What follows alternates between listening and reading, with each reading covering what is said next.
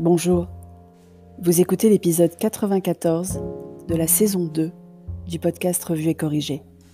Cet épisode est tiré d'un billet du blog publié le 6 avril 2021 et s'intitule L'impact sur les enfants. J'en parle un peu, j'y pense beaucoup. Je n'ai pas encore plongé dans le sujet des impacts à long terme de ce qui nous arrive. Je l'effleure beaucoup, mais j'y plonge peu, parce que ça fait peur. Comme souvent dans le choix des sujets de cette chronique d'un confinement qui n'en finit plus, c'est une convergence de sujets qui m'amène aujourd'hui à l'aborder. Flynn Dimanche, qui titre Prenez soin des enfants, le dernier dimanche de mars. À lire absolument, je vous mettrai le lien dans les notes d'épisode. La décision de fermer les écoles et les mots de Petit Dom. Petit Dom qui regarde beaucoup plus d'infos que son père ou moi au même âge. Petit Dom qui a eu ce mot magique vendredi, en rentrant d'un petit magasin de briques et de broc Harry Potter ou Star Wars. Il avait rapporté un flyer avec le site et le numéro de téléphone. Et il m'a dit, je le cite, Parce que maman, Mola, ils ont des sous et ils vont ouvrir pendant le confinement. Alors je préfère acheter chez ce monsieur pour l'aider. Fin de citation. Même si je suis évidemment fière comme un bar tabac de cette conscience sociale que ses parents ont essayé ou plutôt réussi à mettre à l'intérieur de lui, je me dis aussi que ce n'est pas anodin. Ce n'est pas anodin qu'un enfant de 9 ans, et demi maman, soit préoccupé par la survie d'un petit commerçant au point que ça impacte son comportement. Bien sûr, d'aucuns se féliciteront que les générations futures soient autant prescripteurs. D'aucunes souhaiteraient même changer leurs rêves et qu'ils arrêtent de souhaiter voler. Ce qui est complètement débile, parce qu'on a besoin qu'ils continuent de rêver d'aérien, ne serait-ce que pour trouver la façon de le faire en abîmant moins la planète. Parce qu'on continuera d'avoir besoin de voyager, ne serait-ce que pour apprendre à mieux connaître d'autres cultures. Mais on peut aussi se poser la question, comme je le faisais en novembre dernier à l'épisode 41, des impacts sur leur psyché. Leur imaginaire, justement. N'est-on pas en train d'entraîner une génération entière vers un syndrome post-traumatique à grande échelle? Je ne sais pas quelles peuvent être les conséquences à long terme de cette situation. On parle beaucoup des générations de jeunes étudiants, privés de vie sociale, de découverte d'autonomie, de revenus aussi pour une grande partie d'entre eux. Et c'est normal, les impacts immédiats sont évidents.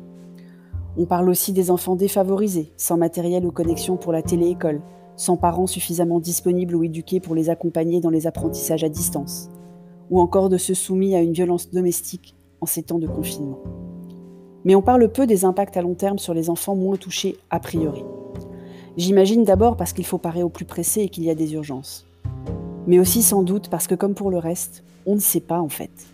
On n'a jamais vécu une telle épreuve, ni dans la durée, ni dans l'ampleur géographique. Est-ce que c'est quelque chose qui va créer la culture collective dont ces générations futures semblent tant manquer Est-ce le socle qui va devenir ce qu'a pu être Woodstock pour la génération de leurs grands-parents, mais pour tous les pays, pas que ceux du feu bloc de l'Ouest? La façon dont leurs parents vont réagir va sans doute aussi impacter les séquelles à long terme de cette période dont on ne voit pas le bout. L'évolution de la pandémie aussi, puisqu'il commence à être évident que 1. il va falloir beaucoup de temps pour vacciner la population mondiale, et que 2. avant même que d'y être arrivé, il faudra revacciner les premiers, ce dont on parle aussi trop peu. Avec Cher et Tendre, on a décidé de parler de tout avec Petit Dom. On préfère parler que passer sous silence.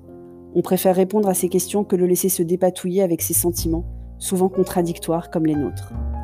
En ces semaines d'enfants à la maison et de retour de la télé-école, oui, je tente une nouvelle fois de lancer le mot télé-école, il me semble important de les écouter, non? Alors on fait au mieux. On lui explique des mots bizarres, comme tollé, on admire qu'il connaisse le nom de tous les ministres, même si parfois c'est un peu flou pour lui en termes de périmètre de responsabilité, mais pour nous aussi remarqué. On l'entend participer aux conversations entre adultes sur des sujets comme la vaccination, le couvre-feu, la fermeture des commerces et les restaurants clandestins. Il a la chance d'avoir des parents qui ne sont pas d'accord sur tout, donc il est bien obligé de se faire sa propre opinion en plus. Il alterne forcément. Il apprécie les mêmes ministres que moi, mais refuse de se poser les débats désagréables sur la vaccination des très âgés comme son père. Il a appris à ne pas râler sur l'inévitable comme moi, mais cherche la tangente du légal comme son père. Il aime bien regarder quotidien avec moi, mais n'est jamais contre un bon fight chez Brunet avec son père. Bien sûr, je me pose ces questions beaucoup trop tôt. Le manque de visibilité sur la durée de cette période bizarre est quand même assourdissant.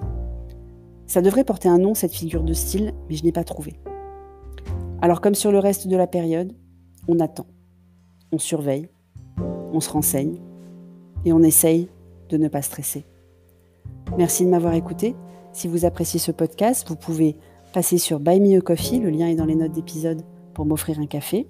Vous pouvez aussi laisser un commentaire sur Apple avec vos 5 étoiles, c'est très important les commentaires. Et sur toutes les plateformes de balado-diffusion, abonnez-vous et partagez. À bientôt.